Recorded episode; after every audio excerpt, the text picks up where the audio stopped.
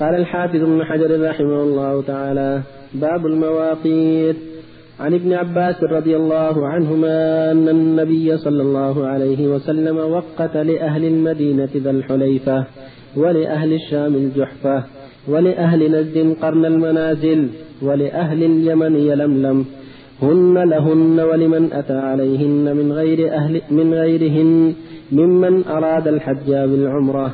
ومن كان دون ذلك فمن حيث أنشأ حتى أهل مكة من مكة. متفق عليه.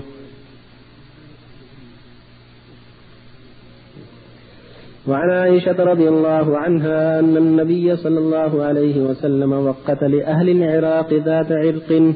رواه أبو داود والنسائي. وأصله عند مسلم من حديث جابر رضي الله عنه. إلا أن راويه شك في رفعه. ففي صحيح البخاري أن عمر هو الذي وقت ذات عرق وعند أحمد وأبي داود والترمذي عن ابن عباس رضي الله عنهما أن النبي صلى الله عليه وسلم وقت لأهل, لأهل المشرق العقيق. باب وجوه الإحرام وصفته. عن عائشة رضي الله عنها قالت خرجنا مع رسول الله صلى الله عليه وسلم عام حجة الوداع. فمنا من أهل بعمرة ومنا من أهل بحج وعمرة ومنا من أهل بحج وأهل رسول الله صلى الله عليه وسلم بالحج.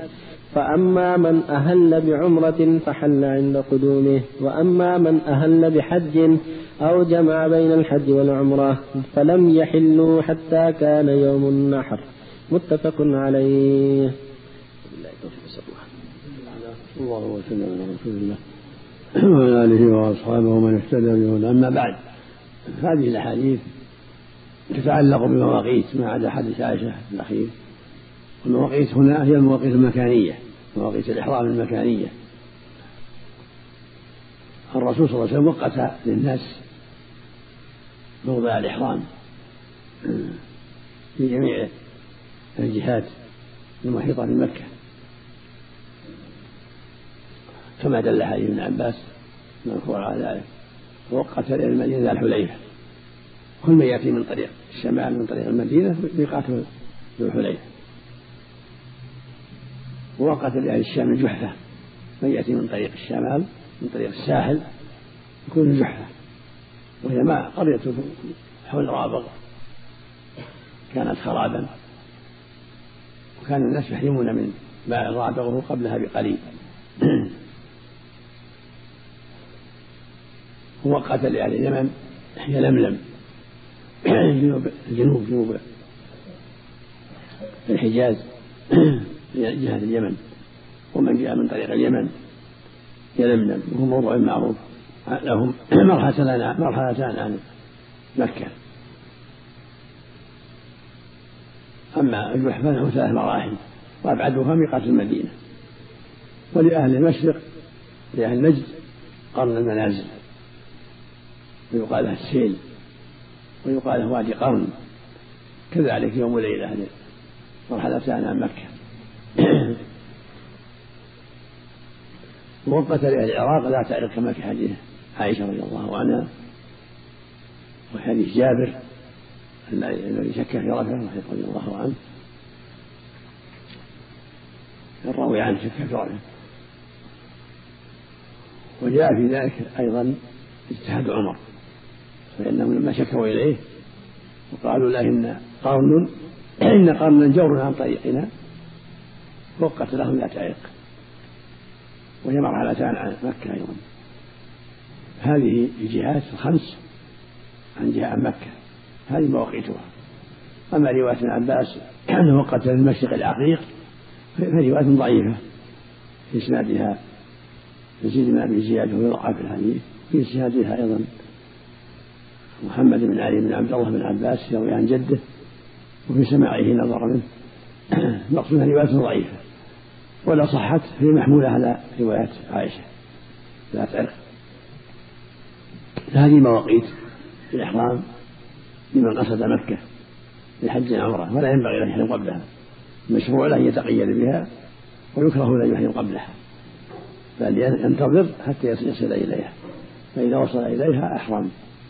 ويسن لها الغسل كما يأتي الغسل والتنظف عند الإحرام. ثم يلبي بالنسك الذي يريد حجا أو عمرة. فالحج يقول لبيك حجة أو اللهم لبيك حجة أو لبيك حجة. والعمرة يقول اللهم لبيك عمرة أو اللهم إني قد وجبت عمرة. وجاء بينهما اللهم لبيك عمرة وحجا أو قد أوجبت عمرة وحجا وبذلك يكون لحكم المحرمين. فلا يتطيب ولا يلبس المخيط إذا كان ذكر ذكر ولا يغطي رأسه ولا يأتي النساء إلى آخره. المحظورات لا تبينها إن شاء الله. والمرأة كذلك إذا لبت صارت محرمة. لا تطيب ولا تأخذ شيء من شعرها وأظفارها ولا تلبس قفازين. ولا تلبس النقاب ولا تحل زوجها كالرجل. ومن كن دون هذه المواقيت؟ كسكان جدة الزيمة الأحرة وما أشبه ذلك من دون المواقيت يحرمون محلهم. لقوله صلى الله عليه وسلم من كان دون ذلك هو مهله من حيث أنشأ. قل فيه غيرهن يعني غير المدن المدن المذكورة غير أهلهن سكانها يعني. جاء في الرواية غيرهن غيرهن. يعني غير المدن المذكورة غير غير أهلهن سكانها. ومن كان دون ذلك فمهله من حيث أنشأ من موضع إهلاله. فإذا أنشأ أهل جدة الحرام أحرموا من جدة ما يحل الجهة اللي في الزيمة كذلك اللي في مسام كذلك اللي في البحر كذلك. من كان في محل خارج الحرم ساكن فيه إذا أراد حجا عمره أحرم من مكانه والذي يفعلون المواقيت. حتى أهل مكة أهل مكة. إذا أرادوا الحج أحرموا مكة في الحج أما العمرة فالذي عليه جمهور أهل العلم أن يخرجون من المواقيت إلى الحل. لأنه صلى الله عليه وسلم لما أرادت عائشة العمرة أمرها أن تحرم من التنعيم خارج الحرم. أمر أخاها عبد الرحمن أن يخرجها من الحرم تحرم من خارج الحرم. فدل ذلك على أن قول حتى أهل مكة مكة يعني في الحج. أما في العمرة فيحرمون خارج مكة يعني خارج الحرم. لحديث عائشة وهو في الصحيحين أما حديثها في حرام النبي والصحابة من وجوه الإحرام ذكر رضي الله عنها أن النبي لما أتى الميقات. أحرم بعض الناس بالحج وبعضهم بالعمرة وبعضهم بهما جميعا. لبى بهما جميعا. وهذا هو الواقع كما ذكر جابر وابن عمر وغيرهم. أنه صلى لما أتى الحليفة خير الناس. قال من شاهد بحج من شاهد بحج عمرة ومن شاهد بعمرة فمن من أهل بحج مفرد ومنهم من أهل بعمرة مفردة ومنهم من جمع بينهم. قولها رضي الله عنه أهل رسولنا بالحج. هذا قاله غيرها أيضا كجابر وجماعة. وكأنهم ما سمعوا إلا بالعمرة سمعوا تلبس بالحج ولم يسمعوا العمرة. وثبت أنه لبى بهما جميعا من حديث ابن عمر وعمران بن حسين وجماعة من الصحابة كثيرين. بينوا أنه وأنس وغيرهم. بينوا رضي الله عنه أهل بهما جميعا بالحج والعمرة جميعا. حديث حفصة وغيرهم.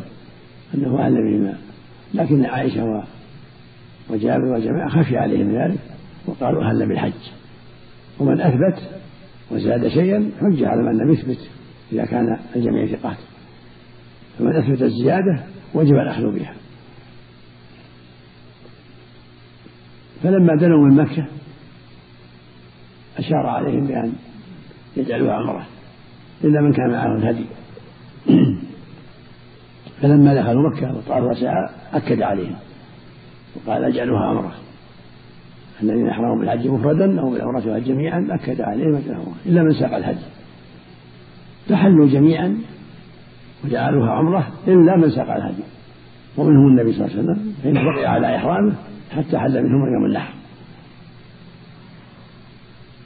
وهكذا معهم جماعة طلحة وزبير وجماعة كان معهم هدي وعلي فلم يحلوا إلا يوم النحر. يقول عائشة رضي الله عنها إن الذين أهلوا بالحج والعمرة أو بالحج فقط لم يحلوا إلا يوم النحر قصده يعني اللي معهم هدي هذا مقصود كما في رواية أخرى عنها في صحيح مسلم أن المراد بذلك يعني الذين معهم الهدي كما قال غيره من الصحابة الذين معهم الهدي هم اللي بقوا حتى حلوا النهر أما الذين ليس معهم هدي فقد دلت الأحاديث الصحيحة المتواترة أنهم أحلوا أحلوا وجعلوها عمرة بأمر النبي صلى الله عليه وسلم. طافوا ساروا قصروا وحلوا لأنه ليس معهم هدي. امتثالا لأمر رسول الله صلى الله عليه وسلم. هذا هو الصواب. وروايته هذه التي ذكرها المؤلف يعنى بها من كان معه الهدي. كما صرحت به هي في رواية مسلم أن الذين معهم الهدي أخروا حلهم إلى يوم النحر. أما الذين لم ليس معهم هدي فإنهم قدموا الحلم. لأن الرسول أمرهم بذلك فطافوا وسعوا وقصروا وحلوا والقاعدة أن ما أجمل من الأحاديث أو أطلق يحمل على مقيد ومفسر إذا جاء حديث مفسر أو مقيد وجاءت أحاديث مطلقة غير مفسرة يجب حملها على المقيد المفسر الموضح. كما كما كما هو الحال في الآيات. الآيات المجملة والمطلقة تفسرها الآيات المفسرة المبينة. وفق الله جميعا. نعم. أحسن الله إليك يا شيخ. القادمين من بر السودان أين ميقاتهم؟ لأن السفينة لا تقف بهم إلا عند إن كانوا إذا حالوا الجحفة أحرموا من محاذاة الجحفة. فإن جاءوا من طريق لا يحاذون بالميقات أحرموا من جدة. إذا جاءوا من طريق كما قال بعضهم أنه إذا جاءوا من بعض بعض البنادر بنادر جدة بنادر السودان إذا كانوا يقصدون جدة رأسا ولا يمرون ولا يحاذون الجحفة أحرموا من جدة. من نعم لا يلزمون يعني الصحيح لا يلزمون لأن الرسول قال ممن أراد الحج والعمرة فمن لم يرد بأن جاء للتجارة أو لغرض آخر كطلب العلم أو زيارة بعض الأقارب أو ما أشبه ذلك فإنه لا لا يلزمه الإحرام. لكن إحرامه أفضل. كن يأخذ عمرة أفضل له. من ذهب إلى جدة للمسح عفى الله عنك والسياحة وهو قاصد من خروجه إلى الرياض العمرة لكن قال بذهب أول لجدة ثم نعتمر يعود يعود الميقات إذا قضى حاجة في جدة يرجع الميقات ميقات أهل يعني. إيه، ميقات الشيء اللي مر به. إذا كان ناوي قبل أن يمر الشيء ناوي من بلده.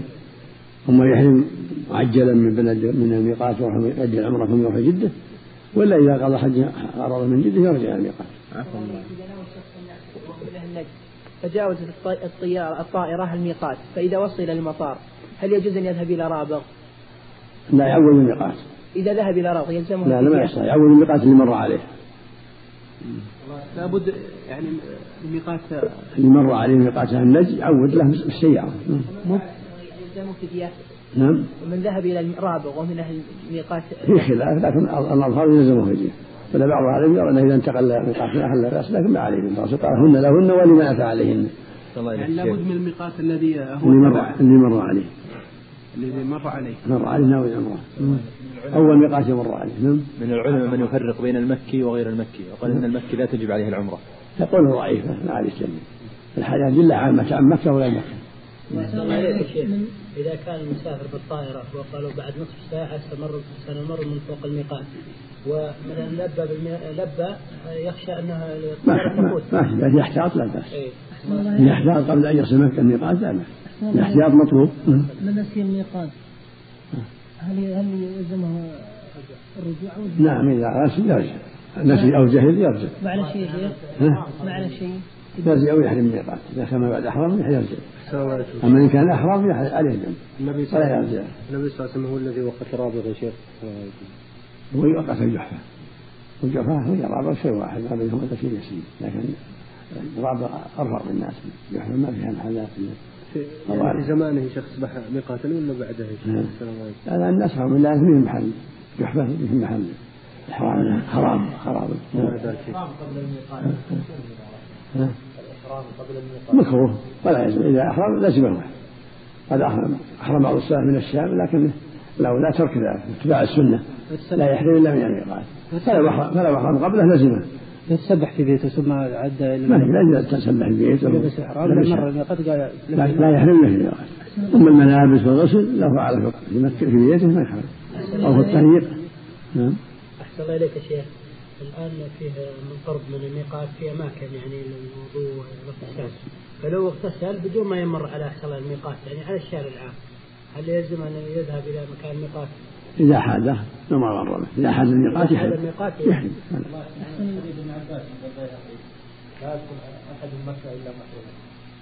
لا هذا قول ضعيف.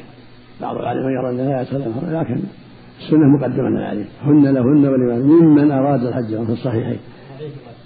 ما ادري عنه لكن حديث ابن عباس هو المعتمد أما الضعيف لسنده ولا لشذوذه؟ يكون انتقال المحرم. المحرم من من من الحج يعني من الإفراد إلى إلى القران. هل يجوز له ذلك؟ نعم.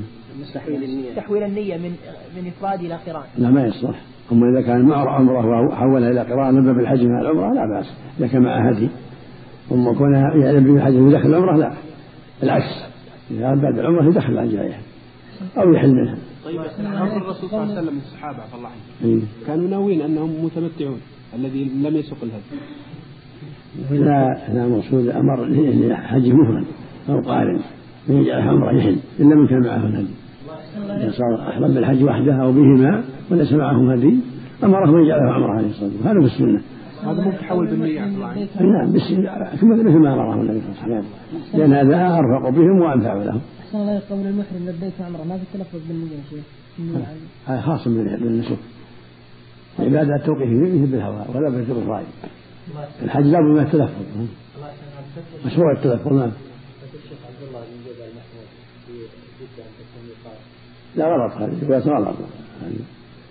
صدر من هيئة العلماء وجدوا غلط ه- هذه الفتوى وهي غلط بلا شك مخالفة للأدلة الشرعية. لا لا لا غلط. لا في الطائرات ولا في غيرها. من يجد في قاتل لأهلها أو أو للمقيم فيها إذا نوى العمرة وهو مقيم فيها أو الحج. صلى الله عليك الذين يأتون إلى المملكة لاداء الحج أو العمرة ويقول لهم اجلسوا يعني في مكة في جدة ثلاث أيام ثم يعني تحرم من جدة. وراهم وراهم محرم من الميقات. ما قالوا قالوا احرموا من جدة. ليه؟ هنا من المدينة يعني؟ بعدين بياخذون عمرة. قالوا احرموا من جدة. من المدينة ولا ولا جاي من ناصر مكة؟ نعم. ناصر مكة ولا؟ مكة صلى الله عليك يعود الميقات الجحفه وساهل اليمن يعود الميقات تو اليمن. ما يفهم من جدة. أما إذا جاءوا ناوي جدة ناوي المدينة ثم منعوا الله عليك إذا جاءوا من مكة من الشام أو غيره ناوي المدينة. ولكن لما وصلوا جدة قفلت قفل طريق المدينة منعوا هذا يحرم مكانه. يحرم مكانه. يعني لأنه ما ما تبين إلى ما نوى الحرام إلى الآن. هو ناوي ناوي المدينة ما نوى مكة. عنك يخير بين أنه يذهب أو يفدي نعم. له الخي- الخيار في نعم. هذا. نعم. هذا الذي لم يذهب إلى الميقات. يخير إما يقال له افد ولا ارجع للميقات عشان لا ما يخير يلزمه. يلزمه. في أثم إذا ما راح لكن لو لو عصى عليه الفدية. عليه التوبة والفدية بسم الله الرحمن الرحيم. الحمد لله رب العالمين. والصلاة والسلام على نبينا محمد وعلى آله وصحبه أجمعين. أما بعد. قال الحافظ ابن حجر رحمه الله تعالى باب الإحرام وما يتعلق به. عن ابن عمر رضي الله عنهما قال ما أهل رسول الله صلى الله عليه وسلم إلا من عند المسجد. متفق عليه. وعن خلاد بن السائب عن أبيه رضي الله عنهما أن رسول الله صلى الله عليه وسلم قال أتاني جبريل فأمرني أن أمر أصحابي أن يرفعوا أصواتهم بالإهلال. رواه الخمسة وصححه الترمذي وابن حبان. وعن زيد بن ثابت رضي الله عنه أن النبي صلى الله عليه وسلم تجرد لإهلاله واغتسل. رواه الترمذي وحسنه. وعن ابن عمر رضي الله عنهما أن رسول الله صلى الله عليه وسلم سئل ما, يلب ما يلبس المحرم من الثياب. قال لا يلبس القميص ولا العمائم ولا السراويلات ولا البرانس ولا الخفاف. إلا أحد لا يجد النعلين فليلبس الخفين وليقطعهما أسفل من الكعبين ولا تلبسوا شيئا من الثياب مسه الزعفران ولا الورس متفق عليه واللفظ لمسلم. صلى الله وسلم على رسول الله. بعد حديث ابن عباس. في ركعه الله وسلم على رسول الله وعلى آله واصحابه ومن اهتدى به. أما بعد هذا الباب فيما يتعلق بالإحرام. الإحرام هو أن ينوي طالب الحج أو العمره النسك ويتلفظ به. هذا يسمى إحرام. فإذا نوى حجا أو عمرة إن نوى الدخول في ذلك انعقد ويشرع له أن يلبي فيقول لبيك عمرة أو لبيك حجا أو لبيك عمرة أو حجا يؤكد ما نواه. وهذا الموضوع خاص بالحج والعمرة. شرع الله فيه التصريح بما نواه. بخلاف الصلاة والصيام والزكاة فلا حاجة إلى النية تكفي أما الحج فإنه يشرع له أن يلبي بما أنا بما نواه بقلبه من حج أو عمرة أو كليهما. كما فعله النبي صلى الله عليه وسلم. فإنه نوى ولبى. لما أتى ذا الحليفة وهي ميقات أهل المدينة لبى بالعمرة والحج جميعا عليه الصلاة والسلام. قارنا في حجة الوداع. وقال للناس من شاء أن يهل بحج فليفعل ومن شاء يهل بعمرة فليفعل ومن شاء يهل بحج وعمرة فليفعل. خيرهم بين الأنساك الثلاثة. كان ذلك من عند المسجد. لما استقل فيه راحلته. هذا هو السنة. أما ما جاء في حديث جابر وغيره أنه أهل على البيداء فهذا تكرار تكرار الإهلال ليس بدءا البدء كان في المسجد مسجد الحليفة ولكن لم يزل يهل حتى صار على البيداء. فسمعه من سمع فظن أنه أهل على البيداء. وإذا هو أهل حين قامت فيه راحلته حين استقلت فيه راحلته عليه الصلاة والسلام. وهذا هو السنة.